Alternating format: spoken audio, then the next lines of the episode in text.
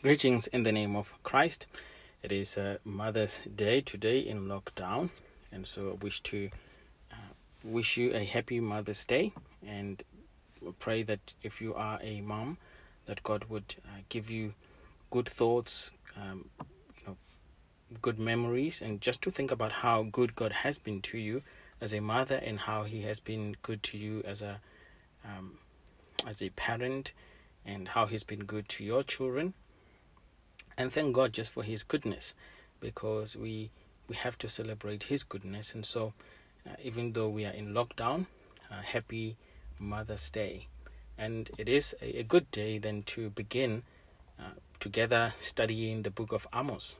And so the prophet Amos in the Old Testament, I think you have um, Hosea, Joel, Amos, and then just after that is Jonah, Ob- Obadiah, and then Jonah.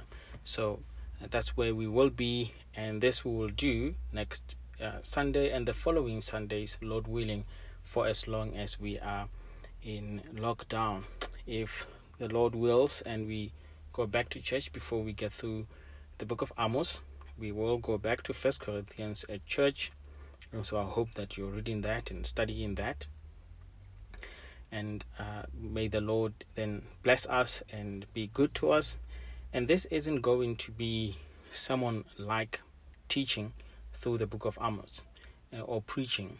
And I will explain that in a separate um, note that I'm going to send out to, to you all. But we're in Amos, and we see that the, the key word in the book of Amos is the word judgment. And the verse uh, that we find this in is in chapter four, verse twelve. Therefore, thus I will do to you, O Israel, because I will do this to you, prepare to meet your God, O Israel. So this is God uh, then talking to Israel. The person Amos uh, is the, the writer, and there's li- very little dispute as to whether he was the writer or not. And what's interesting about Amos is that he's a generation after Elijah and Elisha, and probably the first of the prophets to write prophecies. Before this, prophets didn't write, or you can say Moses was a prophet who wrote. But uh, this is the, the beginning of the right the era of writing prophets, because his contemporaries, Isaiah and, and all these other prophets, were, were writers. And so this is the, the most powerful um, thing that God could do, leaving us written prophecy behind. Now, if you just think of Elijah, he never wrote anything, and we only read about him in Kings. Imagine if Elijah had written his prophecies. I think that would have been powerful, uh, you know, that literature left behind. But here God is, is going to leave us the most powerful um, literary tool uh, that the world could have, the, the writings of his words. And what's also interesting is that after Elijah, people would be wondering, where's the next prophet going to come from? Is God done with us? Is He going to speak any longer? And so here we see uh, God then raising people like Amos to write uh, prophecies for us. And so you will see that his name then uh, depicts this, because his name means burden or burden bearer. He was a shepherd and a dresser of sycamore trees. Uh, his home was at Tekoa, which is uh, south of Jerusalem. And the time he prophesied in is in the time of Uzziah and Jeroboam the second, around seven eighty B C to seven forty B C. And this we see in Second Kings chapter fourteen, uh, chapter fifteen, and then Second Chronicles chapter twenty-six. Or let me give you the exact references. It will be Second Second Kings chapter fourteen, verse twenty-three to verse twenty-seven, and then chapter fifteen, verse one to verse seven of of Second Kings, and then Second Chronicles chapter twenty-six, verse one to verse twenty-three. The occasion, Amos went to cities of northern of the northern kingdom to sell his wool after observing, uh, you know, the con- conditions there uh, that. He was commanded by God. He said that he was commanded by God to speak to the people. And this we see in chapter seven, verse fourteen and verse fifteen. Then Amos replied to Amaziah, I am not a prophet, nor am I the son of a prophet, for I am a headsman, a and a grower of sycamore figs. But the Lord took me from following the flock, and the Lord said to me, Go prophesy to my people Israel. So he says that he was commanded by God. And the book of Amos then is made up of a series of discourses or sermons which Amos delivered. And the theme was repentance and judgment. In chapter one and chapter two, we see the judgment of various nations. The, the judgment that he talks about here. And this punishment passes without pausing from one generation, or from one nation rather, to another. And uh, it is it is always approaching closer to Israel. And finally, Amos shows the fullest woes will come upon Israel. So you see, God is gracious to Israel. He's showing them that he's judging the nations. And they have to be looking at this. And, and God is saying, this will come to you, Israel. And that this we see in chapter one and chapter two. And we, we will, Lord willing, study this in a bit more detail in the coming weeks. But just want us to map the way through the book and then see the outline and the themes. And then in chapter three, uh, chapter three to chapter six, so all those chapters, we see three discourses to Israel. In chapter three, we see the first discourse. In verses one to verse eight, the fact that they were chosen, Israel, from Egypt, aggravated their guilt rather than um, made it less. So God is saying to them, like we saw in Hebrews, if you receive greater revelation, then the responsibility and judgment becomes greater for not responding accordingly. And then in verses nine to verse fifteen, we see the coming judgment. A mere fragment of nation shall be left as compared to uh, with that which a, a shepherd saves from a lion. And these we see in uh, verse twelve uh, of uh, chapter three. Thus says the Lord, just as a shepherd snatches from the lion's mouth a couple of lick, a couple of licks or a piece of an ear, so will the sons of Israel dwelling in Samaria be snatched away with the corner of a bed and the cover of a couch. So this is the first discourse. And then the second discourse in chapter four, verse one to verse five, we see uh, their sinful condition. And then in verse one, comparing that with uh, what is contained there, the oppression of the poor and needy. And this is something that should be should be applicable to us today, that God takes no delight, and it's not a small matter to oppress the poor and the needy. Oppressing the poor and the needy just shows how how sinful people are, can be. We see today even in, in, in people who are tasked with giving away food parcels to the poor, taking the food away from the poor, not giving the food that the poor should eat, the needy. And God is going to judge people like that. And then we see verse two compared with verse four, the idolatry at Bethel and Gilgal. And then in verses six to verse thirteen, we see the chastisements which have already come and their refusal to turn to return to the Lord. People people think that people do not want to people or people think rather that God is not making people turn to him. But the reality we see in the Bible is people refuse to return to the Lord, even when they hear of pending judgments, even when they hear of chastisements, and the Lord giving them second chances, third chances, fourth, tenth, chan- ten chances. They still do refuse to return to the Lord.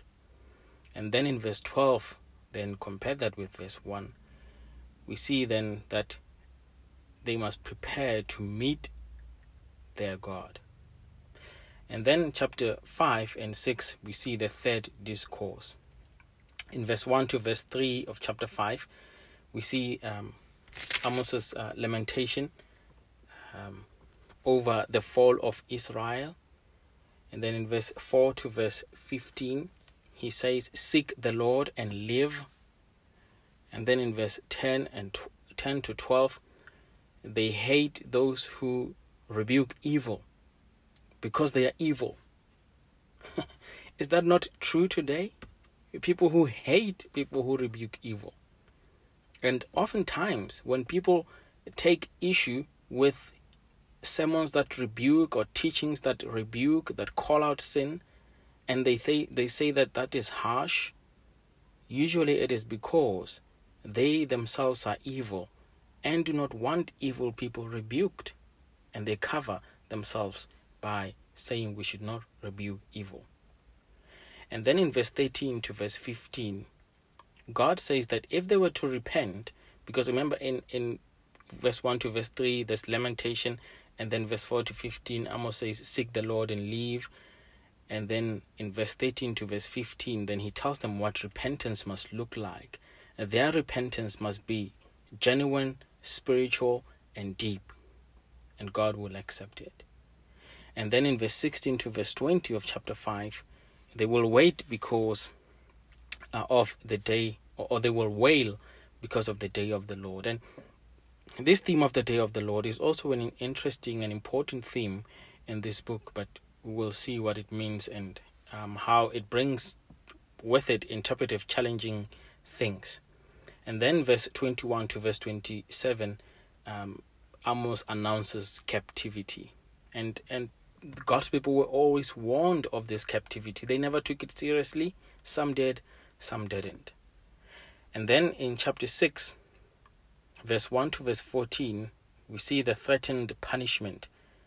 In verse one to verse six, more specifically, the woe to them that are at ease. And then again, captivity is announced in verse seven to verse seventeen. And then when we skip over then to chapters seven through nine, we see the five visions of prophet Amos. The five visions. In verse one to verse three of chapter seven, the, the locust devouring the land. And then in verse four to verse six, the all-devouring fire. And then verse seven to verse nine, we see the, the plumb line measuring wall to cast it down. The, the, these three visions are, are fulfilled in three successive invasions of the land. And this is this you have to see. And I'm going to give you the scripture references, which, you know, to jot down and then to go and read. See these three Uh, successive invasions of the land, to see these three visions fulfilled: the locust devouring the land, the all-devouring fire, and uh, the measuring wall um, to cast it down. We see by by Pul, the king of Assyria, firstly in Second Kings chapter fifteen, verse nineteen to verse twenty-one. Second, we see the uh, by Tiglath-Pileser of Assyria, who took possession of uh, the east and north northern territory of Israel and carried many into captivity in Second Kings chapter fifteen verse twenty-nine and chapter sixteen. And then we sh- we see Shalmaneser, who put an end to the ten tribes and removed people from Assyria in Second Kings chapter seventeen. And then in verse ten to verse seventeen of chapter seven in Amos, we see Amaziah, the priest, who advises Amos to go home, but Amos refuses and then pronounces doom upon the priest and his family. And then in chapter eight, we we see this, uh, you know, interesting, this part of this, you know, vision of the of the prophet, uh, probably one of the most favorite uh, visions. Uh, how beautiful this section is for many people. The basket of summer fruit in chapter eight. In verse one to verse three, we see the, the nations ripe for judgment. The cup of iniquity was full. And then in verse four to verse fourteen, God states his case against them and then he pronounces doom. And then in chapter nine, we see the Lord standing upon the altar, commanding to smite. In verse one to verse ten, people buried under ruins of their false religion, the kingdom destroyed, but the remnant will be saved. And then in verse eleven and verse twelve, um, we see the promise of raising up and glorifying the, the, the tent of the house of David. And then in verse thirteen to verse fifteen, we see the uh, prosperity which will follow after this. And so this is going to be the map then that we're going to follow in the studying of the book of Amos. So let me close for us in prayer and ask that the Lord would, would help us. Oh Lord, we do thank you that you are our God, and that, Lord, you you command us to, to seek you, and when we have sought you, Lord, we find you.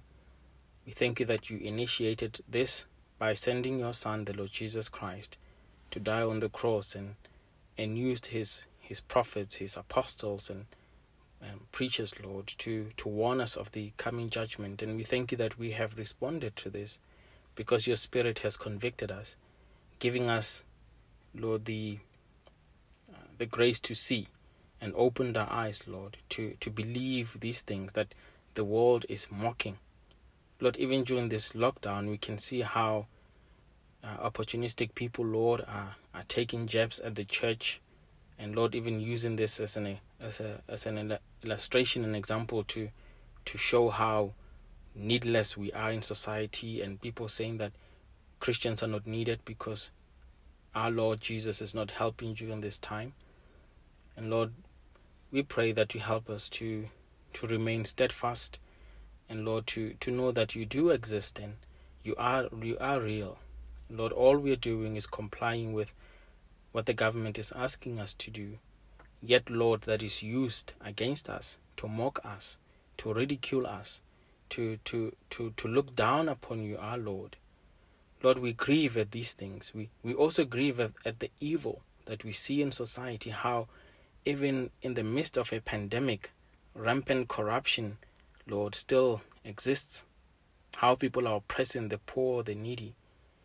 Oh, Lord, help us in our hearts to fear dearly, and to, Lord, um, not find ourselves on the on your wrong side. Because, Lord, after this pandemic, there can only be two sides. Those who will come out, Lord, doing your will on your side, and those who will come out against you. Help us to always be with you because you are for us. In Christ's name, amen.